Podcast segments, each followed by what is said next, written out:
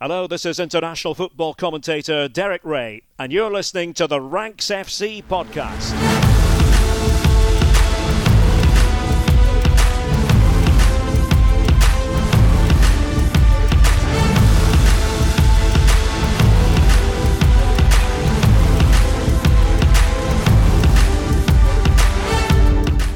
Rank Squad, and welcome to Ranks FC. It's your favourite football podcast back for another week and back into World Cup mode. My name is Jack Collins, and I'll be your host today. Where we're talking England, USA, and the rest of the World Cup. Later on, we're going to be joined by a very special guest, Mr. Taylor Rockwell of Total Soccer Show, to talk all things US and give us that kind of angle on this big game on Friday. But for now, I'm joined by the rank god, Mr. Sam Tighe. How you doing, mate? Hello, mate. Yes, I'm fully in World Cup mode. I'm I'm very much enjoying it. We're on day three, but it kind of feels like we're also on day seven, eight, nine already. I kind of feel like I've been in this routine for a while. Maybe I'm slipping back into it nice and easy after the last couple of World Cups practice. Yeah, I mean, you're a well practiced man, well versed in this capacity. And of course, our transfer guru, Mr. Dean Jones. How you doing, mate? It's coming home. it's coming home for Christmas. Football's coming home. I'm good, mate. I'm good, mate. Yeah, starting to get into it a little bit. Trying to Are rev you? myself up. I've heard nothing but this the last two days. It's been uh, quite something, but alas, here we are. Here we are. Before... Three lions on a sleigh. Three on a right.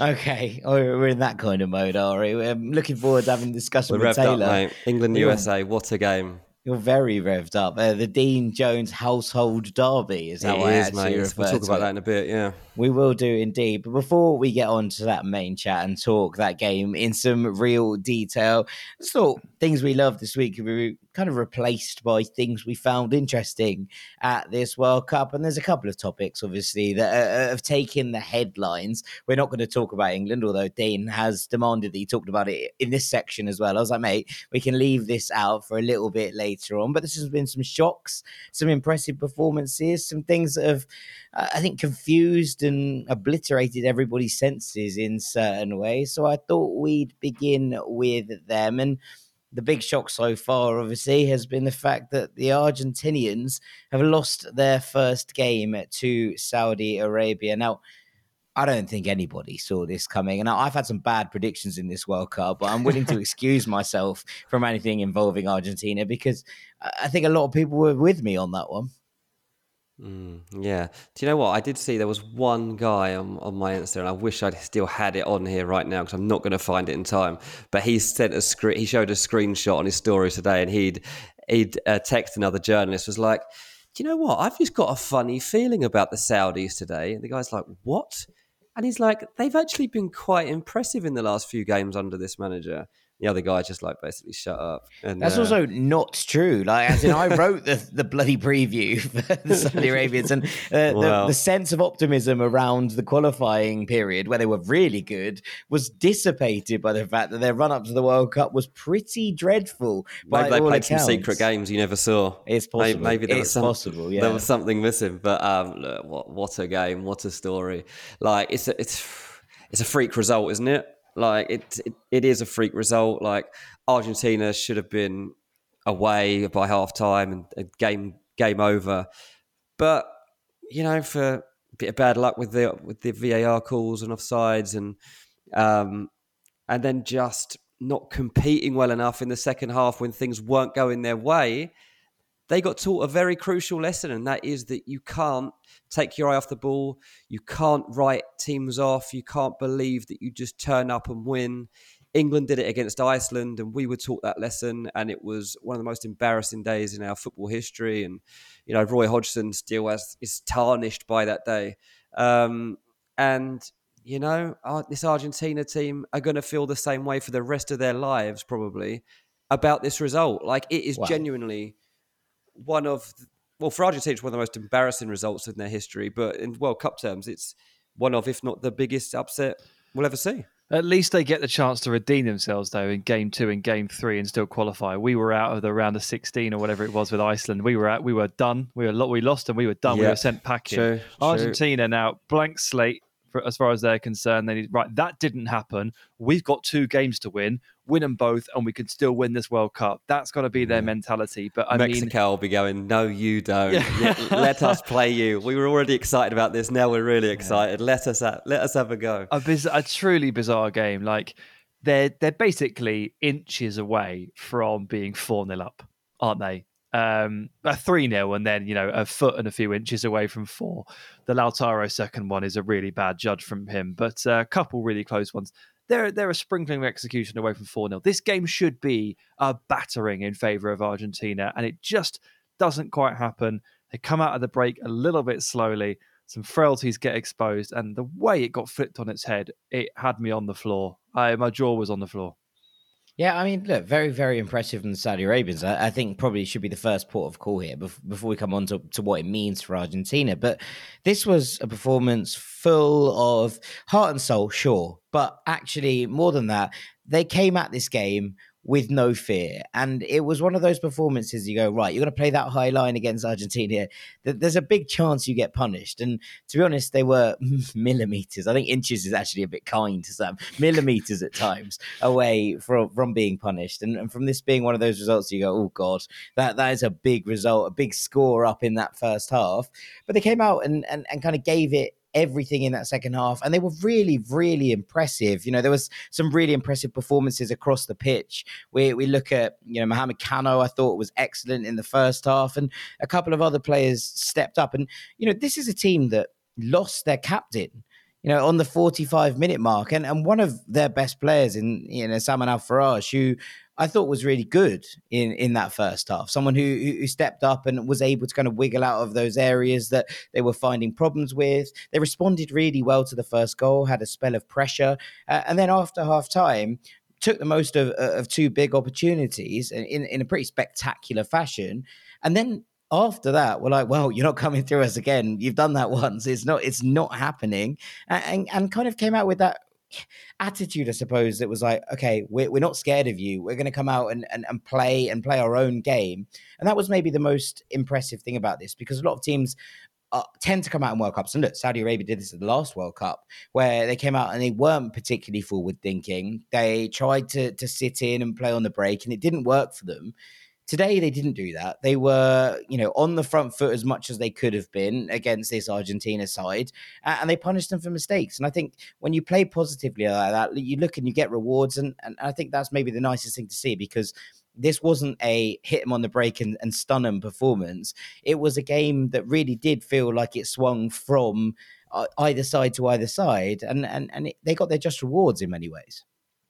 They did, yeah. They were brave, very brave, stupidly brave at points. I think they they played a very very dicey game. We can't get away from that. They got quite fortunate a couple of times, but these games are played on uh, you know razor thin margins, and, and and Saudi Arabia came out the right side of this, and ultimately they deserve to hang on for this victory at the end. Like they really did have to put the shift in and, and, defend their box for 15 minutes. They deserved to clear every single one of those balls. They deserved to get the rub of the green on the bounce or the or the of the ball this was brilliant from like at least four or five of these players. That's a performance that goes down in history. In fact, that high line goes down in history, full stop. So fair play. yeah, I mean, Dean, what does it do to Argentinian confidence? Because we spoke about this before the World Cup, and we spoke about the fact that it felt like maybe the pressure had been lifted off the shoulders, which is a pressure that we saw in Russia in 2018 that they were playing as if they were kind of a little bit frozen by it. And actually, I think we saw a bit of that towards the end of this game. Suddenly, the odds had been flipped, and everybody looked like they were making the wrong decisions at the wrong times. And that's a problem for Argentina because the fact that they were playing with that freedom was a major part of why a lot of people have been looking at them as favourites. That they their mindset changed in the game. Like they ran out there obviously expecting to win, and you know they would have won if they those goals would have counted. Obviously, like they are the better team, but suddenly they had to deal with the fact that Saudi Arabia were playing for the biggest moment in their lives, and that wasn't what they were expecting here. Like once Saudi had that lead, Argentina's players were suddenly faced with a conundrum they absolutely were not prepared for at all, and the extra motivation, the extra drive that Saudi had to win or even get something out of that game. Argentina just couldn't match because of the hmm. they had an expectation to win. They knew that player for player they were better than every single person they were up against. But psychologically, they couldn't Yeah. they couldn't get up for it in the same way that the Saudis were. It's this is what's remarkable about football because it doesn't make any sense whatsoever, except the fact that you know the adrenaline that is pumping through the Saudi players' veins And the crowd. And you know, the crowd, like massive, the whole massive energy of the there, whole yeah. place, the whole of the Saudi energy was just unbeatable. It was, it just couldn't. Argentina couldn't revive themselves, and even when it looked like they made the breakthrough, the goalkeeper would was like a cat just springing up in the air, like it was remarkable. So, look, these these games do not come along very often, and when they do, you have to enjoy them and and just make the most of them. And you could try to dissect it. Like ultimately, Argentina just came up against a force of nature, whereby they're probably not going to come up against again, and they were just shocked. I think. Yeah, fair, fair. Right, let's move onwards because we've got a lot to get through. Yeah. I would like to talk about France, who looked pretty scary from about 25 minutes in. They got a shock themselves mm. against Australia when they went 1 0 down. And then France found their groove. And mm. that, I think, is a problem for almost everybody else at this tournament. Apparently, the announcer inside the stadium announced Kylian Mbappe as one to watch before the game. he was right. he was right. This lad's pretty good.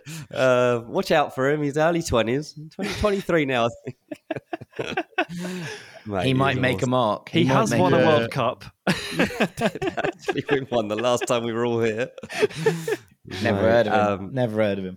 I was um I was watching it and obviously like this was this was almost looked like it was going the Argentina way. Uh, um France had long enough to get their heads around Australia scoring the goal and ultimately Australia didn't quite have the same mindset, backing, belief, ability maybe um, to see through the game. Very difficult. Like don't get me wrong, I don't want to be harsh on Australia. Like to to score a goal and take the lead against France is an achievement in itself for a team like Australia. Like it Yeah. genuinely is. That was a big moment in their football history. Um, to hold on for it for as long as they would have had to was well it was it would have taken um, something again remarkable. But france they got themselves back in it and then when they were in their groove it, it was quite scary to be honest. I liked watching it but i also hated watching it because i'm very aware that england are probably going to face them in the if everything goes to plan face them in the quarterfinal I don't want to. I don't want to play them. I don't want to play them because Kylian Mbappe really, really scares me. Yeah. Um, and at the moment, I don't know if Kyle Walker's fit, and I'm presuming he's going to be. I like, just leave him now. Let Kyle Walker work on his rehab for the next two weeks, and just watch Mbappe non-stop, and just make sure he's prepared for that moment. He's going to be prepared for it. England are going to draw them in the quarterfinals. Are going to ping a hamstring after two minutes because yeah. no match practice. Yeah. yeah, I mean, like, maybe, but it's after the game. They said uh, in the studio, like, so how do you stop Mbappe? And like Shearer tries to be. Shearer doesn't know, right? So he's trying. No, I don't think anybody knows. Like, he was like, it's unfair to, winger- to put that you on ask your winger to help you out, and like, I'm like, oh yeah, okay, mate. Um, and he, he didn't really know what to say. Then Vincent Kompany like basically said that he's like to be uh, in not so many words, but he was like, you can't stop him. You cannot stop him. Like, look at him. It, it's about the, it's about your team shape. It's about your mentality. It's about your timings. But ultimately, you can't stop him. Like you, you can't keep killing him. You have to try and manage. You have to try and manage him. You can't stop You've got to manage them. That's the exact word, and and it, you've got to be so cautious and careful because he'll he'll wrap you in knots, man. Like he, he is ridiculous. The way he can just stop a ball and move it again so quickly, it's it's, it's hmm. like Messi level stuff that just people can't do, right? Like you, we're looking at like once Messi and Ronaldo move on, um, he'll be on a stage of his own because they're thinking, well, the only who's going to compare? Okay, maybe Vinicius might be able to, but Haaland's not going to be on the same stage because inter- international football Norway probably aren't going to be there. So you're thinking like, who's going to be competing with this guy on the on the international stage for the next 10, 15 years? And you're like, okay, could could Saka do it? Maybe. Uh, Vinicius, maybe, but don't know to be honest. Musiala, but he seems so far ahead, don't you think? He's Yeah. a bit, fair bit older than Musiala. Yeah, he's far ahead. Yeah, um, but uh, and fair bit older than Saka as well, to be fair. But um, yeah, it's pretty scary stuff. Um, the way France attacked down both wings was pretty scary. The Yeah, Theo, Dembele was excellent and probably deserves, you know, some credit. Obviously, Mbappe will take the headlines, and, and rightly so because he was sensational. But Dembele's ability to go either way on the other flank is not underrated. That would probably be doing it a disservice. But it's one of those things you're like, how, how again, how do you defend against this man? Because he can make these things happen. And if he's in a setup that works for him and you can drift around players behind him and get people into spaces, he's almost impossible to tackle. And yeah, when you have Giroud in the middle, and look, Griezmann was brilliant in this game as well. And I'll come on to him. But they're all brilliant, really, except Pavard. The, look, the, yeah, the front five in in particular, and, and Adrien Rabiot stepping into that, we were question marks over Adrien Rabiot. There always are question marks because how does he respond mental, menta- mentally to, to different elements of this? But it, it's hard to look past his team at the moment. And Griezmann dropping in as you know, playing the Paul Pogba role as as you mentioned on our Patreon, Sam, and, and then Giroud, who's gone. Oh, Benzema's out. Don't worry, I'll just step up and, and be the main man once again at a World Cup. Yeah, there's there's Yeah. not much you can you can look at this France side going forward and think. "Hmm, You we can deal with that. you kind of need you kind of need Dembele to beat himself, which he does about fifty percent of the time. Like if if Dembele was Dembele at his best every week, then Dembele would be as good as Mbappe, and we'd all be talking about it. Like fifty percent of the time, Dembele takes one touch too many, one turn too many, whatever it is, and just like you know ends up down a rabbit hole. And he can have those games sometimes where it just he does too he, he tries too much. He tries too much. Mbappe doesn't have those games as often. He is a much bigger problem, of course. You just have to hope that you can stick with him, stick with him, stick with him, and maybe he'll run out of play because every now and then he takes a bit of a big touch. But this, I am, I mean, I am grasping at straws. Um, this is this is this is tough stuff to watch if you're if you're if you think your nation is a contender. And Theo Hernandez being parachuted in and putting in an absolutely stunning performance doesn't exactly help the nerves either. No, very much not. I mean, Griezmann dropping in, nice, liked it. Tchouameni was excellent at, the- at the base of midfield, sweeping up. Um, and people will say it's Australia, and, Yeah, and well. therefore it's a, it's less of a test. But I mean, people will say the same for England, and I think those have been the, probably the most impressive two performances that we've seen. Well, it was so just Saudi far in the Arabia. I mean, yeah. So that's this is what can happen. You know, we got to we, got to we got to we got to stop dismissing this sort of thing. A, a big win at a World Cup and a good performance on the opening game is a is is something to celebrate and something to be excited about, no matter who it is and no matter who it's against. Uh, Jack, in this, you were just reading out all those names there. We haven't really talked about the centre backs because it didn't feel like they needed to do very much. But Upper Makana got three tackles and three interceptions. When did that happen? Well, I was I- impressed by the fact that I thought France had played their fourth and fifth choice centre backs in this one, and I was like, okay, cool. That's what we're doing here, is it, France? We're we're, playing it like that. That that's how we're going to approach this tournament. So very very impressive stuff. And finally, just as a kind of last point of interest, I wanted to talk about the fact that we've had about three hundred thousand minutes of of extra time added to games now. We've had a full another game. This. Yeah, I mean, they, it, it, it's very much that, and we, we've seen games go on for long periods of time.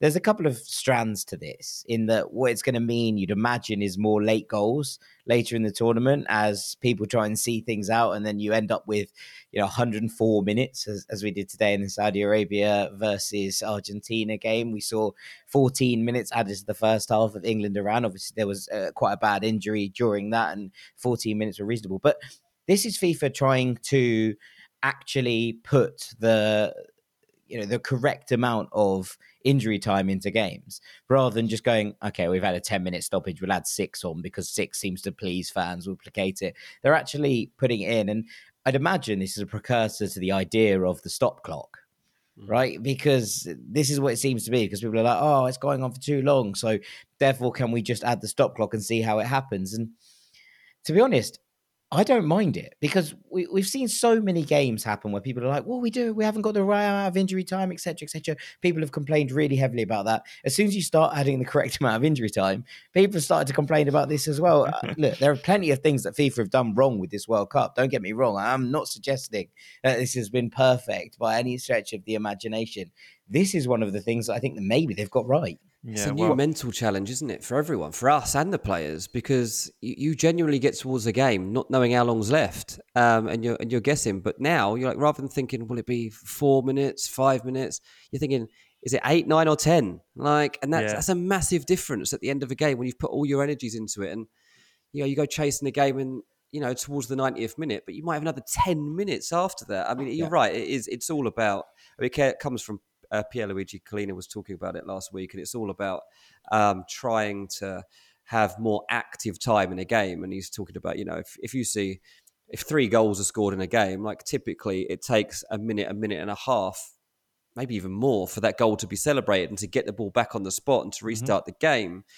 And that could be five minutes in itself. So then you also take in the stoppages uh, from fouls and dissent or whatever else is going on. Substitutions, yeah. And it genuinely does add up to this. So, like, we're being what we're getting is actually we're watching far more football, but you know, if the game's not that good, I don't want to watch more football. I just want to- so there's been a couple of games where I'm like, oh, can you just blow the whistle? yeah, it's it feels really tough on like Saudi Arabia when they're like defending that that game against Yeah. Argentina for their lives. But they It's had two- three players two, booked for time wasting. I, I- I'm not willing did- to accept did. that No, they, no, they they didn't did. deserve it. Time Like, wasting is now a, a waste of time. Yeah, that's what we've got. That's, That's the, the Which is thing, supposed to be the so, point, So right? both, Yeah. so both the the USA and Wales at different points in the game, basically in the opposite halves, when one was doing well and the other one wasn't, they were time wasting. Um, and ultimately, all of that time got added on, and you could see it in the players' faces at the end. They were like, "Oh, this has ramifications now. Like this is a bad oh, idea." someone's got a, someone's got a watch on us. Oh Shit. no way! They're timing us. Um, it's mad. So they're all. So th- I think people will, will adjust to this. Players will adjust to this very quickly. It will take a couple of games before they realise that actually a lot of the stuff they do is now being counted against them. But you now you can't take the ball to the corner in the 90th minute because there's Well, still nine more minutes. you can take you can take No, the ball to no, the corner. No, no, it's pointless because there's nine. You, it's too early. Okay, right. You can It's take too the ball, ball early. to the corner in the 97th. In the 97th seventh minute, minute. take the ball to the corner because there's only As long as you seven don't more roll minutes around left. for three more minutes, right? I'm That- surprised that's. Infantino, when he counted that rant, didn't say "I am a stopwatch" because that would have been quite a good one. Wow, Today, yeah. I feel like a stopwatch. Today, I am a stopwatch. Well, it would have probably Fair, been the most. Fair would have probably point, been the most accurate thing you would have Exactly. said in that Yeah. Use rant, some stuff so- that's relevant yeah. to the tournament, mate. Speaking Yeah, of exactly. speaking of numbers, inflated numbers. Uh, some of these attendances are making me giggle. Yeah. Yeah, uh, you're getting Yeah. frequently getting forty eight thousand people uh, into a, into a game, which into a stadium which holds forty thousand people, of which twenty five percent of the seats are empty. That is a real achievement. Really, Yeah, there's Maybe not they're like like they're all them drinking in the concourse because there's nothing to do in the half time. It's like uh, you get their 45 minute switch from the fan bases. a forty five minute ticket. Yes. Well, we shall see. We shall see. Right. That brings us to the end of our first segment. After the break, we're going to be joined by Mr. Taylor Rockwell. So don't go anywhere. Welcome back to Ranks FC, where it's time for the main thrust of this podcast. I'm delighted to say that we're joined by Mr. Taylor Rockwell of the Total Soccer Show. Taylor, how are you doing, sir? Mildly intimidated because I feel like I'm already sort of nervous about the United States at this World Cup, and I don't feel like this is going to be a gentle conversation, especially with Sam. I feel like rubbing his hands together about the prospect of beating the United States. Oh no, I- I, I think I can I can feel your pain if that makes you feel any better, sir. I wouldn't worry about Sam so much. I'd worry. worry about me. Yeah, it's, No, right. it's, it's Dean's the problem. Sam's the, nice. He's, he's the nasty one. But Taylor, I mean, look to, to set the scene for you. This is a this is basically a local derby for the Ranks FC audience, um, with a, a great vested interest in this game. A, a, a pretty a pretty high number of our listeners are located from in the US. So got a lot Well, of our more than the English, yeah, definitely. Yeah, and a higher percentage of our patrons are from the US than any other nation. So we've got a we've got a lot we've got a lot going on here. We've got a lot to Traitors, cover. traitors, the lot of them. It's a big one. Mm, yeah. It's a big one.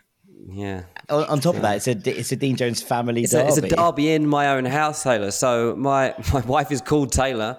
Um, she's American, It, it used to be it used to be a 50-50 split on that name, and then Taylor Swift really, really ruined it for male Taylors everywhere. I gotta say. she's really she's, what a game changer. Yeah, so Dean's wife is Um, Taylor Swift, and um, what, what are you doing here? yeah, yeah, yeah. This Why is just really as a hobby. this, sir? yeah, Um, exactly. Yeah, then obviously my, my kids, half American, they're, they're two and four. So the two year old's really got no idea what's going on. The four year old is is really latched onto this World Cup. And so Friday, I'm not going out with my mates. Usually we'd be at the pub. Um, the four year old is going to be allowed to stay up. It'll be a seven o'clock kickoff in England, and he doesn't know yet, but he's going to be told about an hour before bedtime that he's going to be allowed to stay up and he's going to watch England USA. Um, and he said to me today, he said, I said, Oh, are you annoyed you're not going to see the England America game? And he said, Yeah, but it doesn't matter, Dad, because I can't lose because I'm both. And I was like, oh no, I've, have I done this bad a job that he doesn't feel more English than American? Like, come on, Dylan. I mean, we're not, we're not, this isn't about the how bad your parenting's been. I think there's, we, that's a whole different podcast. I feel like I have plenty of friends who have tried really hard to get their kids into football and have not succeeded. So in that regard, you're already like ahead of the curve, I think. Yeah, and fair. it's just a matter of getting them to fully support the United States. That's really where you're kind of letting them down a little bit. Yeah, problem, true. the problem yeah. is I the was gonna Wales, the Wales for game when Dylan and Reese Jones don't don't support Wales is going to be my big problem. yeah, yeah, absolutely.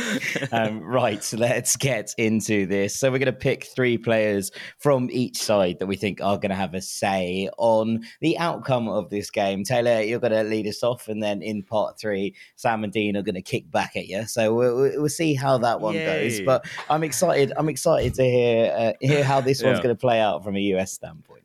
I'm going to go pessimistic to optimistic. Uh, so I'll start with number three. It's Matt Turner. Uh, I think you have to start with the U.S.'s defense or the uh, attempts to stop goals from occurring. And uh, the back four, as long as everyone is is is pretty fit, should be set. I'm guessing it'll be Serginho Dest on the right, Antonee Robinson on the left, and then Ream and Zimmerman in the middle.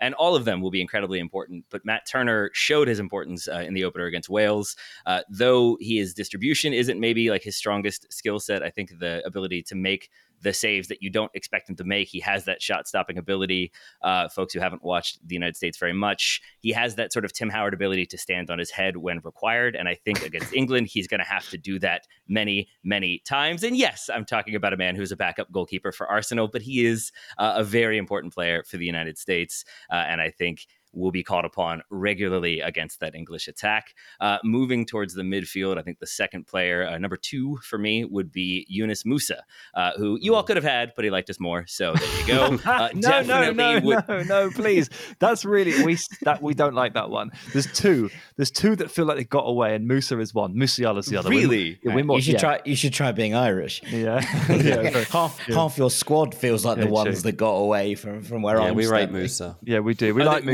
when- Musah, Musiala also. Musiala's the evolved version in Pokemon, is he, of Musah? But um, yeah, it's, t- it's two that we've lost recently, and it's it's it's it stings. And I thought Musah was really really good in that first game as well. Really really shifty with the ball, great progressor. And when you watch that and you look at our midfield, I actually do think there would be a place for him. He's made the wrong call. uh, I would disagree with that. Wait, who, when you say two who got away, do you mean two who played for England and then went elsewhere? Uh, English heritage or nationality. So, like, yeah, Musiala played youth team for England and then chose Germany, and Musah obviously had his pick of four to twelve nations, whatever it was in the end. So no Erling Haaland for you, not not ruining Ah, that loss at but all. That was never. That was never. was Yeah, never fair. gonna yeah, happen. yeah. And yeah, and, and I think Ryan, uh, co-host Ryan, is keen to remind us that Gio Reyna also could have played for England, and England made him who he is. I'm not sure I would Doesn't agree even with that. He doesn't even play for you. uh, but Yunus Musah, I think, will be a hopefully very important player for the United States. I think he was about as anonymous as he has been in that game against Wales. I think against England, uh, he is going to hopefully get more time on the ball. And I think, especially in the way he can transition to attack, both with his passing ability, but specifically with his dribbling. Uh, we call it the Musah maneuver when he can turn out of pressure and then carry the ball forward 30 or 40 yards. He tends to do it once or twice a game. And I'm going to assume against England, we're going to need someone to alleviate pressure individually, but then also in terms of team play. And I think Yunus Musah is the man who can do that. Certainly, everybody else in the midfield, I'm guessing Tyler Adams starts as the number six. Weston McKennie picked up a little knock. Uh, I would guess he goes anyway. If not, maybe it's Kellyn Acosta for a more defensive side of things. Maybe it's Brenden Aaronson. But either way, I think Yunus Musah is the midfielder that I'm putting my trust in. And the number one most important player for going optimistic is Tim Weah. Uh, I do love me some Timothy Weah, the son of George Weah. I'm sure you all know that. Uh, the goal scorer against Wales. I'm sure you also all know that. Uh, but he is the U.S.'s vertical threat. He is the, the speedy one who can get in behind, but also has a lot of technical ability. And a thing that I always value about him, I've talked about this many times, is how he wasn't necessarily going to be the starter for Greg Berhalter. He wasn't one of Berhalter's preferred players And he really worked on it. He had a lot of conversations and meetings with Greg Berhalter about how he needed to improve areas of his game that were deficient, improve them such that he's become a really key player for the United States. Uh, some questions around Gio Reyna and his fitness. We don't know if he'll be able to play at all in this game. And I think Pulisic hasn't been the most effective attacker. We're never entirely sure who will start at the number nine spot for the United States. It's feeling great, guys. Feeling really secure. Uh, but Tim Weah is the player that I think uh, could be the attacking difference for the United States. Okay, all right. So the, there's the three names on the team sheet that, that we're looking at, Taylor. Let's let's work our way through them because I, I think that what we're looking at here is is a side that can cause problems and did cause major yeah. problems, Sam, in, in, in, that first game against Wales. We'll start with Matt Turner, and you know, I appreciate Taylor that you just said yes, he's the backup goalkeeper for Arsenal, but there's a reason that Arsenal made for that now. move for now. The, well, yeah, but I, I, think it's a reason that Arsenal made that move in the summer, right, to, to bring him in because it, it was, a, you know, a, a very very good little period ahead of that for him, mm-hmm. you know, at the Revs, and there was there was this kind of feeling around him that there was an, an upward trajectory around Matt Turner, and we saw it in that first game because there were those kind of cu- couple of moments where you're going right where's this come from where where have mm. these you know shot stops come from out of nowhere and especially when the US weren't under a huge amount of pressure yeah. regularly and you see keepers have these games where they're under the cosh constantly for for 45 50 minutes and they they feel like they can't be beaten i think maybe the more impressive side of these things is actually when a keeper doesn't feel like they've had much to do mm. for mm-hmm. 45 minutes and then they step in and make two or three really impressive reflex sta- saves and haven't kind of you know let the the kind of easy ride if you will in inverted commas in the first half get the better of them. And, and that's the mark of someone who's who's alert aware and and has that ability to to make a difference in big games. I don't know man. Should have saved that penalty Got a hand to it. I thought for a moment, just maybe it did Dude. feel sort of faded that Gareth Bale was going to score in a World yes. Cup. Uh, yeah. But I did for a moment. I let belief get the better of me and thought just maybe he got a hand to it. Maybe he'd keep it out. Penalty. It was not like, That was crazy hit, just mm-hmm. unbelievable. Mm-hmm. And the, the the save from Ben Davies' header was was really impressive too. Yeah. Like I know it's kind of straight at him, but you still got to react in like a tenth of a second and get your fist mm-hmm. in the mm-hmm. way and tip it over. It was really, really impressive. We we knew we knew right. You've known for ages. We we definitely sealed it like in the the warm up game against Japan, where uh, all of your players were tragically bad except for Matt Turner, who actually turned out to be pretty good because yeah. he was so busy. It was like okay, keeper check. But that's always where the US are. you're never you're never without the keeper. That's a, that's the starting point. It's been a while. It's been a while since the U.S. Uh, didn't have a goal. I would maybe like 1990. I think there's always been a strong goalkeeper for the U.S. Hmm. at every single World Cup. Checking to make sure that still checks out. Yeah, I think so. Uh, and and I think with Matt Turner, he I, my hope would be he goes to Arsenal under Arteta. He improves the distribution a little bit. Not to say that he can't pass a ball. He can. I don't think distribution is necessarily his strong suit. Uh, and like with Zach Steffen going to Man City, there was some hope as well that oh, his, his distribution will improve. He's going to get some opportunities. We'll see what happens. Not quite the case with Steffen at City, and Steffen not even on this roster. Whereas Matt Turner, I think, has proven at basically every instance. Obviously, you're going to have little setbacks here and there, but from college to MLS, now uh, to a reserve at Arsenal for now. Uh, but I think he has really stepped up his game, and certainly that's the case for the United States. He did have one season on loan with the Richmond Kickers, who are in the third division of uh, American soccer, and that is my hometown club. So we do claim that we made Matt Turner who he is, and Tyler Adams played against him one season. So I'm going to claim that my hometown also made Tyler Adams in that one game. I think they're fair assumptions and fair I, claims. I mean, I don't see how they're not. Yes. No, it would, it would, it, it all adds up to me. Um, let, us move into Yunus Musah because sure. he has been well, we talked about this in, in various ways before the World Cup started, but that MMA trident in midfield, if you will, I know Dean's a massive fan of, of, this midfield trio and the way that they they operate as a three. And what I really like about them is that they seem to cover for each other's weaknesses more than anything. But going into this season, I was looking at Musah and being like, right, sure, mm. I know you can do that. The Musah, would you say the Musah maneuver, as yeah, calling it, that I know you can do that twizzle out of pressure. I know that you can produce these kind of line breaking passes. What I want to see is a little bit more snap, a little bit more aggression. I was like, I wonder mm. who's managing him this year. Oh, it's Gennaro Gattuso. Mm-hmm. Excellent. If anyone's going to bring that snap into his game, Rino seems like a good man to, to have at the helm. And I, I, think we've seen a little bit of that, you know, mm-hmm. just that development of his kind of ability to kick and punch is probably the, the wrong phrase in in this manner, but just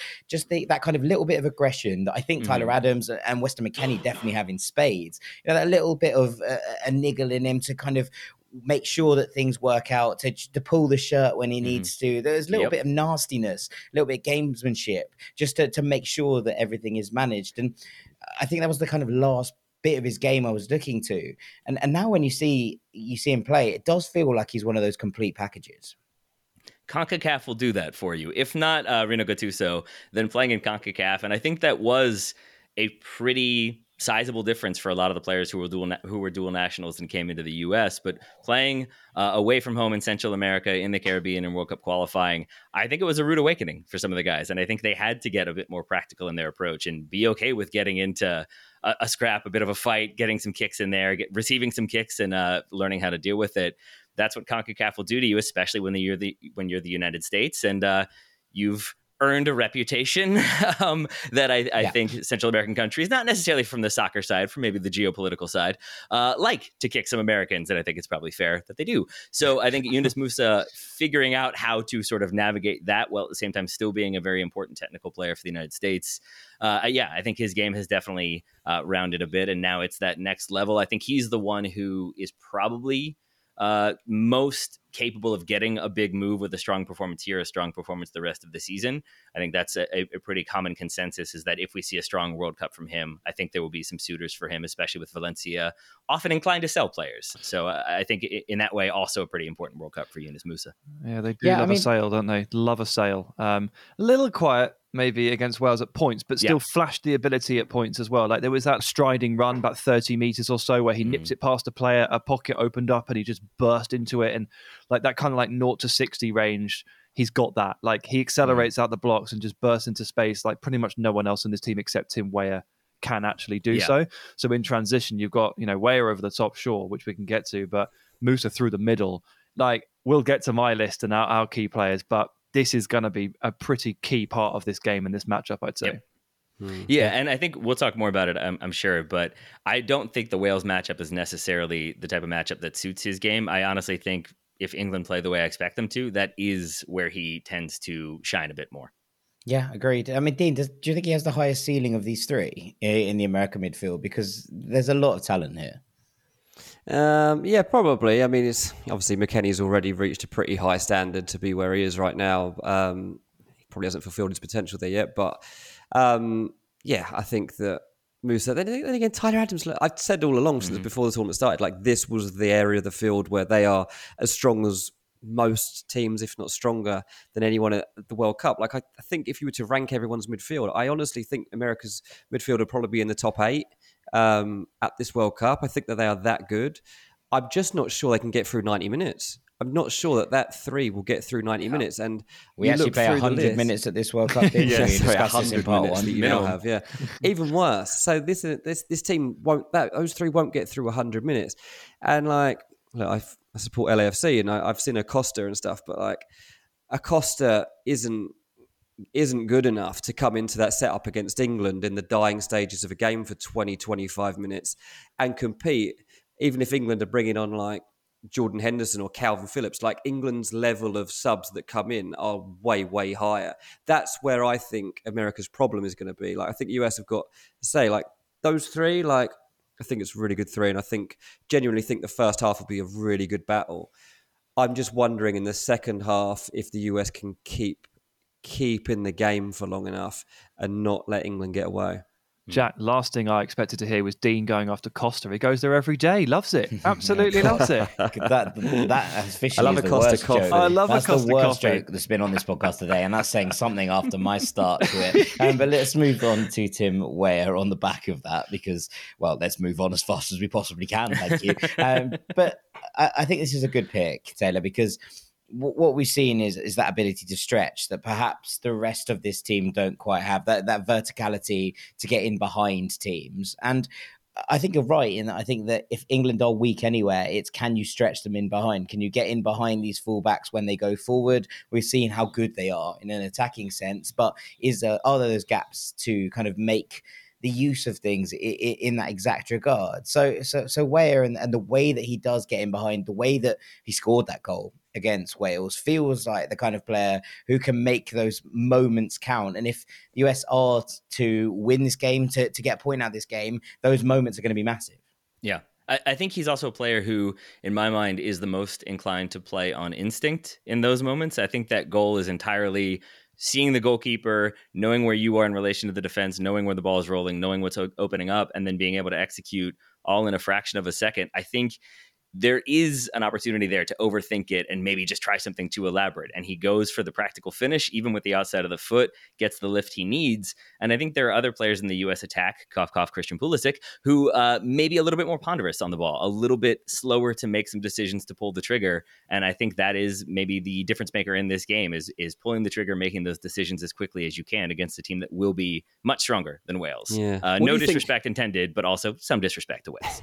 What do you think of Pulisic's mentality coming into this game? Because he is your biggest player, right? He is the he is the guy paper. that has a lot of responsibility on his shoulders in a, in a mm. global sense. And if you're a casual football fan, you're expecting Pulisic to step forward. But he's coming up against a team that know him know him well. Mm. Like he's he's been in England long enough. They they know what he's about. Um, do you trust him? To do you trust Pulisic? Obviously, the fact you've picked Weah suggests that you don't. I mean, you. Yep. That's you are correct. A, that that's, a, that's a big correct. stage to be at this stage of Pulisic's career, isn't it? Like that's quite strange. Yeah. It, it, it reminds me a little bit of uh, like Wayne Rooney getting frustrated with Manchester United and how you'd see him start dropping deeper and deeper to try to pick the ball up. Mm. That's what you do not want to see if you if you are a U.S. fan against England. You don't want to see Christian Pulisic coming into the midfield, dropping deep to try to get it off of the fullback or the center backs. And I think he does do that. I think he gets a little bit impatient. I think he wants to be on the ball. Where he is at his best is when he is on the ball but driving at an opponent, taking people on in those one v ones, and then making the play from there. If he has to come deep, get the ball, turn, and then try to attack that space, you're just starting him so much deeper that it's not going to be nearly as effective. But that is a thing he tends to do in games like this where he feels like he has to be the one to perform, the one to kind of meet those expectations. And I think also, if you get him mad, sometimes that works and he becomes that next level player. Sometimes he gets a little bit too focused on that individual battle. And that's something that Mepham, I think, pulled off pretty uh, well for Wales. And maybe that's the thing that England could uh, do to him in this one. Just a few little kicks, a few little afters, and uh, maybe that takes him out of the game a bit. Yeah, I, I, think that's all fair. I mean, um, Sam, just coming back to uh, to Timothy Weah for a second. The goal that Iran scored, the first one, you know, yes, I appreciate England are, you know, 4 0 up at the time. So, so maybe things are a little bit different, but it does kind of come from stretching on that side, from getting in behind between the the fullback and, and the centre back and, and making it count. And that feels like the kind of spaces he can play in. It does, yeah. It feels like the kind of little spot that he can slip into and then just very quickly make that decision. The beauty of that Taremi finish is that it all happened in the blink of an eye. It happened so quickly that Pickford had barely realised the ball had gone past him. Um, it was just it was just one of those things. And if Weah is the one that can execute in that spot, then then fair enough. That's that's probably the the value that he holds. Um, Iran had actually managed to work the space quite well and have the ball for a while there, but possibly the first time in that entire game that they'd had the ball for like you know 20 30 seconds done a rotation on the right hand side fed a ball through pushed a player to the outside I can imagine that the USA will have far more of the ball than Iran did because that's not difficult. So the the potential for those moves to occur is is higher for sure. Mm, okay.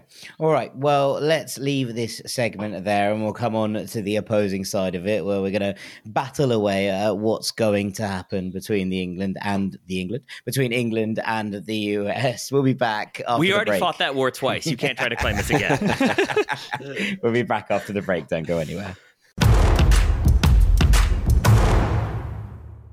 Welcome back to part three of Ranks FC. Let's flip this to the other side. Sam, we've heard Taylor's three players for the US who are going to cause problems. Uh, time for you to riposte. Yeah, okay, so three to one. Uh, looking at the most important players in this fixture, and I'll start with Harry Maguire. I feel like that's where a lot of the conversations around England start nowadays, isn't it, guys? It's almost always about Harry Maguire. Coming into the tournament, it was can he can he still play football? He doesn't really do it anymore. He doesn't particularly do it very well. Um, please don't let us down, Harry. Please don't let us down. And he did not let us down in that first game. And we've all been at incredible pains to point out how good he was because he needs the confidence. It's a shame that we didn't get the clean sheet to really really hammer that home, and it's a shame that he ended up coming off ill. But he's a really really important player for Gareth Southgate. He's also a very, very important player in the context of this fixture for two key reasons. The first is I do expect the USA to apply some pressure to us, like they did in the first half against Wales, pressing and counter pressing, because when they stopped doing that, they got run over. So they best start doing that again. So our centre backs are going to be under some pressure, and Maguire's ability to dribble out of pressure and play out of pressure is going to be under scrutiny, as is everybody else's, John Stones, everybody else. But Maguire's the one that everyone's going to focus on.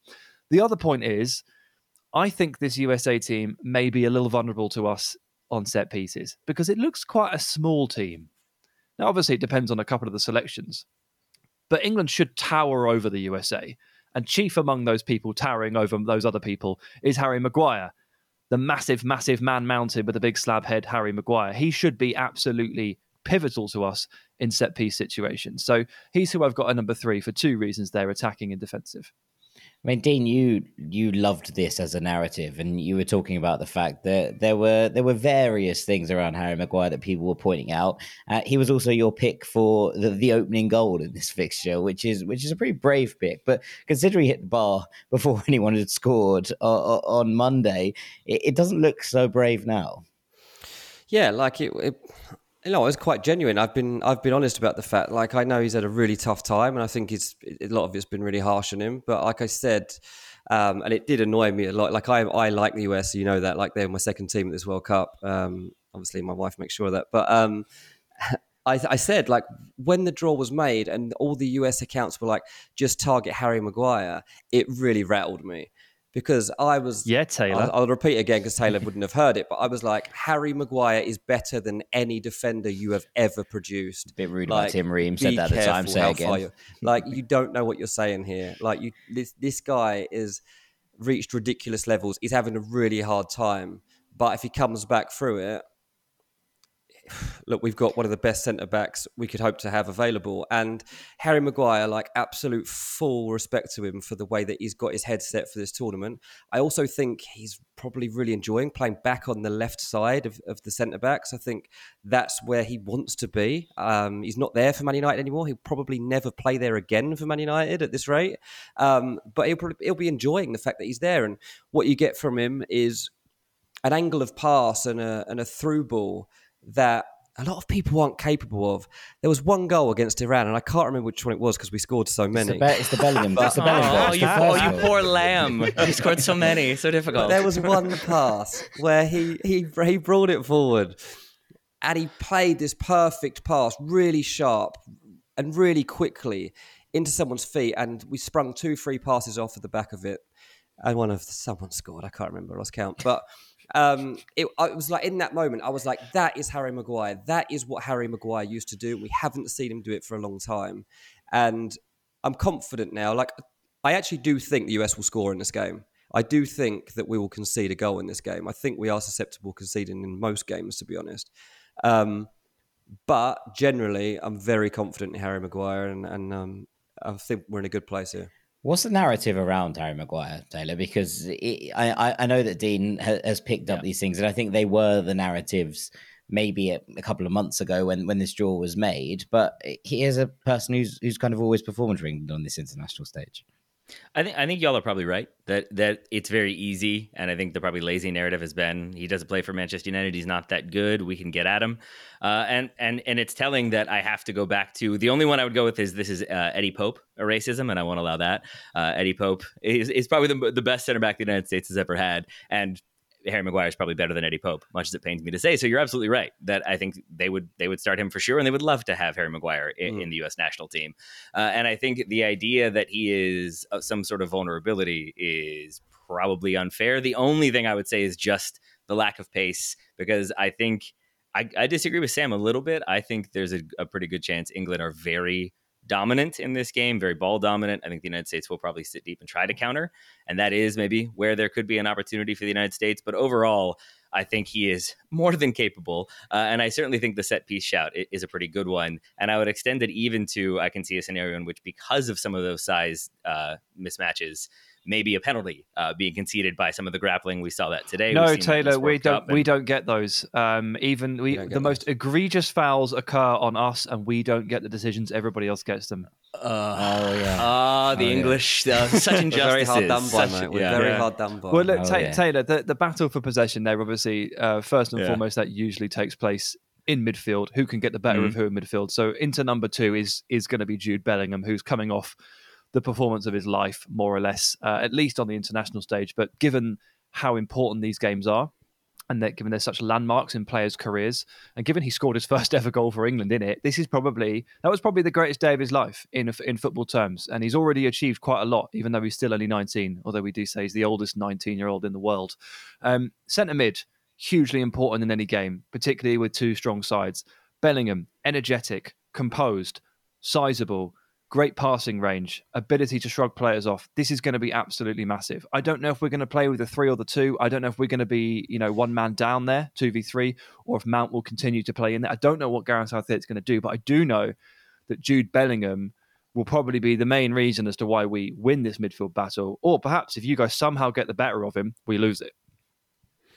Yeah, yeah. Uh, uh, he was one that I was really hoping we would see not start that game. Uh, I was hoping it would be Calvin Phillips. You all would be maybe too cautious, not mm. get the result you did, and then there's like kind of a desperation play. Uh, he was the player that made me the most nervous of any player on the England team, genuinely speaking. Mm. Uh, I think he he does so many things for your midfield, and he is uh, an inform, very confident, and self believing Jude Bellingham is probably not the best thing for the United States for sure. Yeah, I mean, this guy. I mean, he's he's the box to box player that we've never actually really had. Um, we, we, we, should have had it. We should have had it in Steven Gerrard. We could have had it maybe in Frank Lampard, but yeah. because of the way that they played at that time and they were forcing them in, those two players weren't able to be the players that they were on the club scene.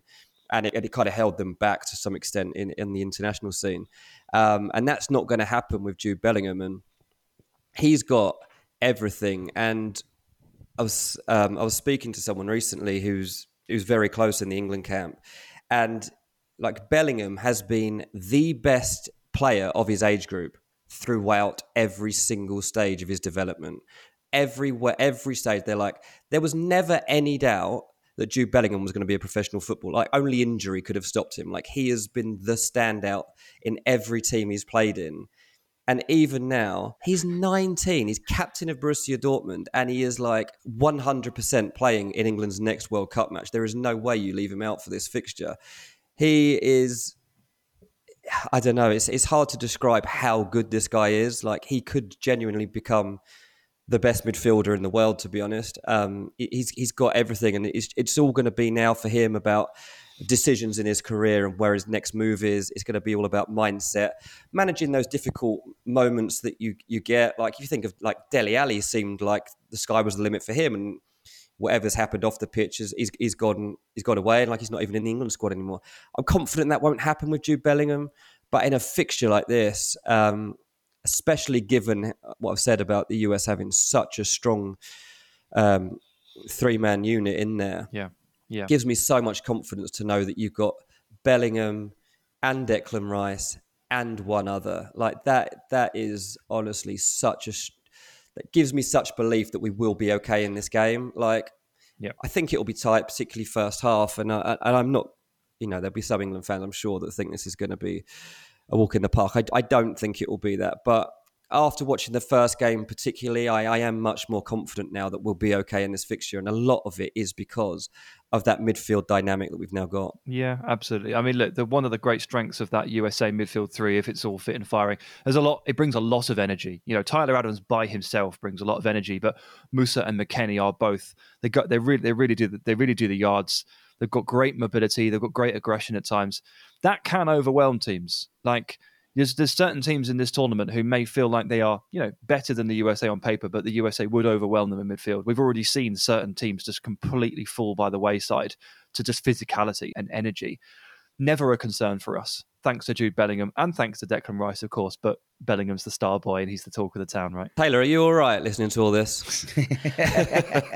I mean, it's not my favorite thing. I'm not gonna lie. No, I mean, I, I think, I think if we're having the conversation about like who is technically the better team, th- there's no question. Like it, it's Yeah. England, and they're and England. But we were the the- technically the better reason. team the last time we played you, and it ended one-one. So Yeah. Well, this this, this is the thing. Yeah. this is where there is, I think, grounds for optimism. I also think this is a U.S. team that, again, I don't think they want the ball, and I think that they tend to rise to the occasion when the situation requires it. Uh, and this would be one of those moments where I do think playing against England, England in a World Cup, especially for players that were eligible to play for England, maybe there's that extra bonus as well.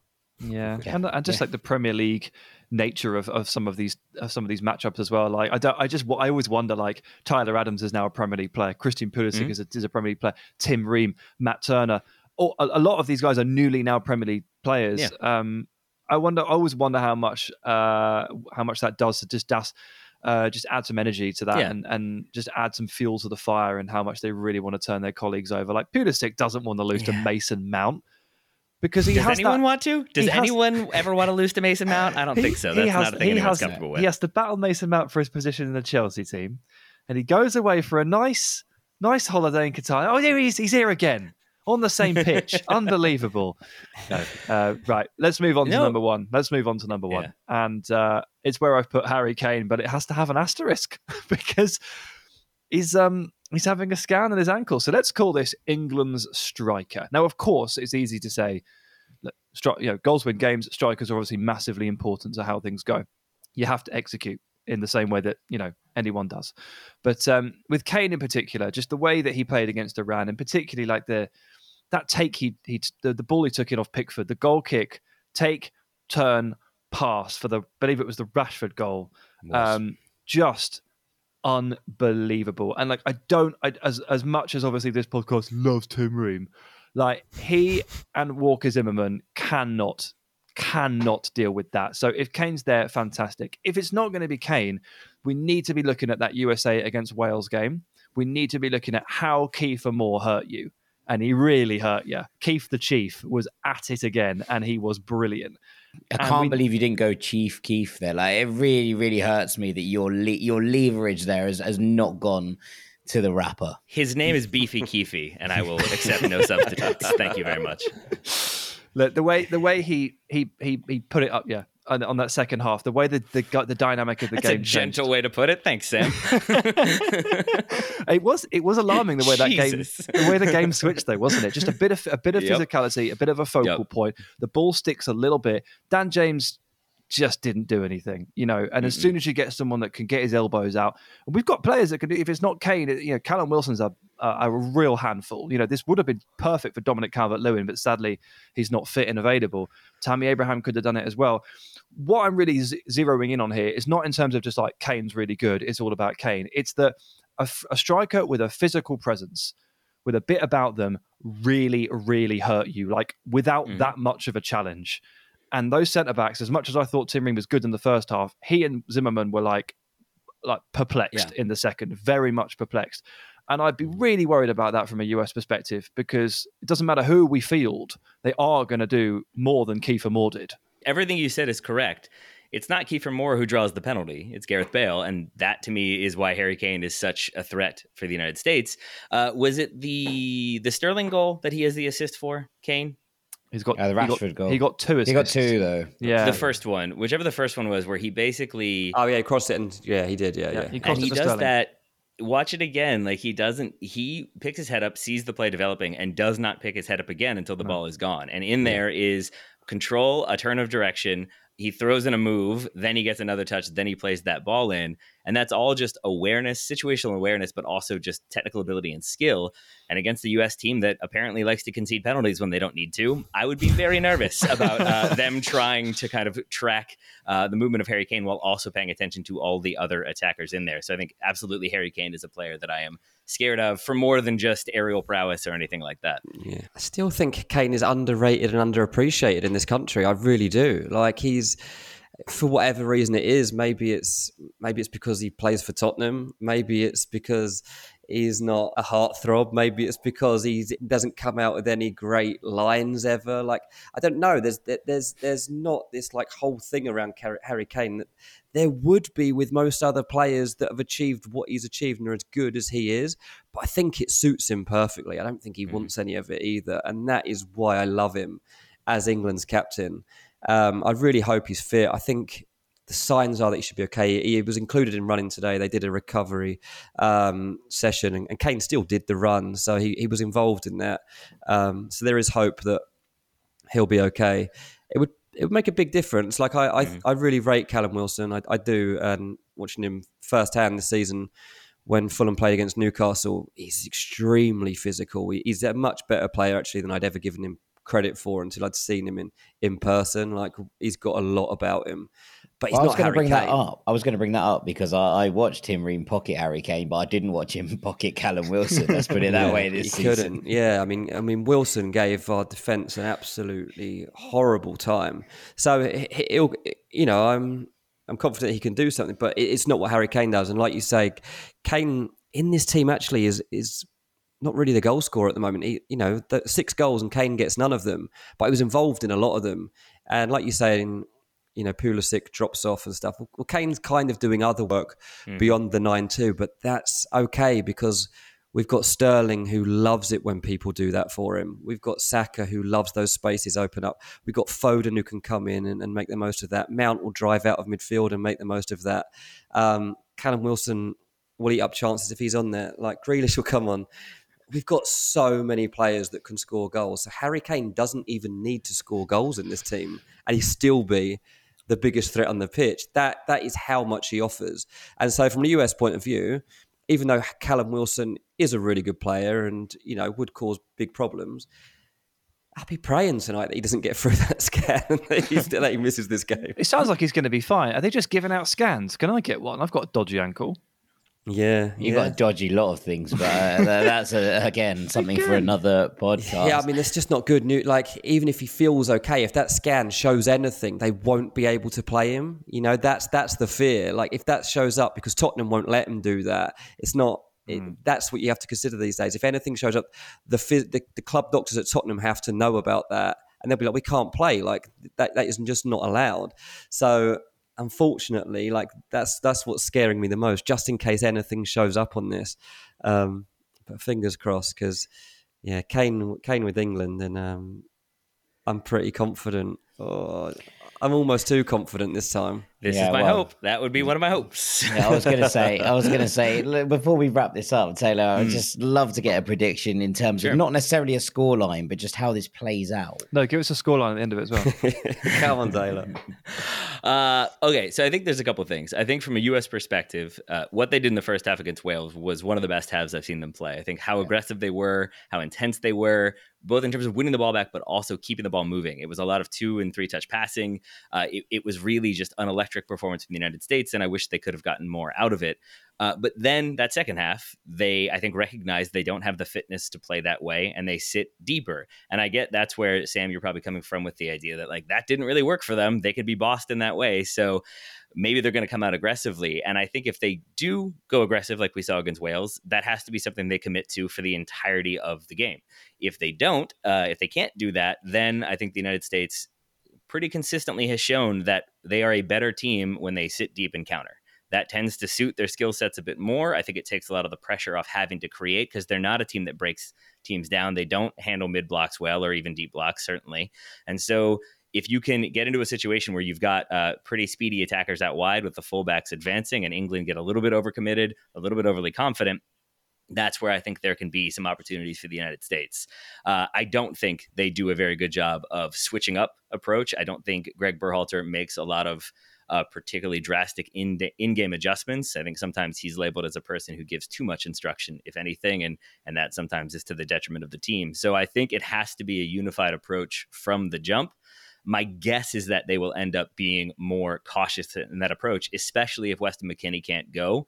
That's where maybe it's Luca De Torre, maybe it's Brenden Aaronson, but more likely to me is it's Kellyn Acosta and it's a 4 2 3 1, and they just try to shield and then hit on the break. I think either one is going to be difficult for the United States to find a way to not concede and maybe just get that one goal. So I do think there will be goals in this, and then it's how the United States responds to going a goal down if that's how it plays out, or to to an equalizer if they jump out to a lead. I would really like to see the US be aggressive from the jump. I think taking it to England is not a thing that Gareth Southgate will expect. Uh, I think sitting deep is something where they're more comfortable. England have broken teams down. Uh, look what Iran tried to do, and mm. emphasizing the tried part of things. Um, I don't think that you can just sit deep. I think England, it's a different England team than couldn't get through Iceland. It's a team that will find a way through, have the ability to do so, and the individuals and the individuals on the bench, as has been pointed out. So I think for the United States, it's sticking to one approach and hopefully having the players you need to make that approach happen. Uh, whoever starts at number nine will also be a pretty good indicator of what they're trying to do. If it's Jesus Ferreira dropping deep, that means that you're going to have Pulisic and maybe it's Reyna, maybe it's Weah playing more centrally. Uh, if it's Josh Sargent, then he's more of the uh, the target option, the hold up guy. So I think that will also give you an indicator of what they're going to do. Yeah, yeah. You, absolutely. we're actually we're a very long way away. Just you saying that reminded me, we're a long way from Wayne Rooney in central midfield and Harry Kane on corners. Jeez, do you remember those days, Dean? Yeah, yeah. Good times. Good times yeah, were had by well. all, IMO. So, um, uh, Dean, and you evolve out of these yeah. things. You've got to go through things like that to enjoy the good times when they come back, and we're in a good time. So I mean, I'm enjoying it. Um, I'm, I'm, I think we're going to win three one. I think okay. we're going to win three one. All right. That's um. Yep, me yeah, too. I mean, it's relatively. I agree. Relatively safe from from, yeah, from what I you've been that saying. That's quite a safe bet scoreline as it as it stands. Taylor. I think. All right, I'll go optimistic. I will say I think for the United States, I don't think a draw gets it done because I think then you've got the two points, and who knows what Wales will do. I think Wales can present some threats of their own to England. Uh, so I wouldn't, if you're Greg Berhalter, I don't think you can trust on them getting trounced by England and then you kind of scrape through with a win against Iran. I think you have to go for it here. I think if the United States can can spring a surprise early and really catch England out, especially if it's an overly confident England, that's where I could see it going the opposite way. You get a goal, maybe England get one back, but along the way they get stretched and the U.S. gets one. So I'm going to say two to one United States in your face, England. I like it. I like it. That's what we want you to say. Cool, These are the do. kind of optimistic predictions that I'm all mm. here for. And with that, we're going to call this a day. But what's left for me to do is say thank you so much to Mr. Taylor Rockwell of the Total Soccer Show for joining us today. It's been a real pleasure, Taylor. Uh, thank you very much. And thank you all. Oh, no, wait, Sam did this the first time we met. Thank you to you two for not immediately asking me why I have a surname for a first name. That's another one that English uh, English folk love to do. So, uh, yeah, and, and, and maybe less so Irish. Well, yeah. I mean, you could say the same for Dean. So we're, uh, oh, okay, there we go. There I've we seen, go. There I've seen both of those go down. Thank you very much to rank Mr. Sam Tighe. Cheers, mate. Yeah. Still reeling from that comment. Yeah, well, there we have it. Thank you very much to our transfer guru, Mr. Dean Jones. Come on, England. Uh, Avid Jack Collins, David Fars. Thank you so much for listening to this. If you want more from us, we are releasing daily podcasts over on the Ranks FC Patreon feed. The link is in the description, as ever, of this podcast. Thank you so much for listening, and we will see you next week. Take it easy, gang. Peace.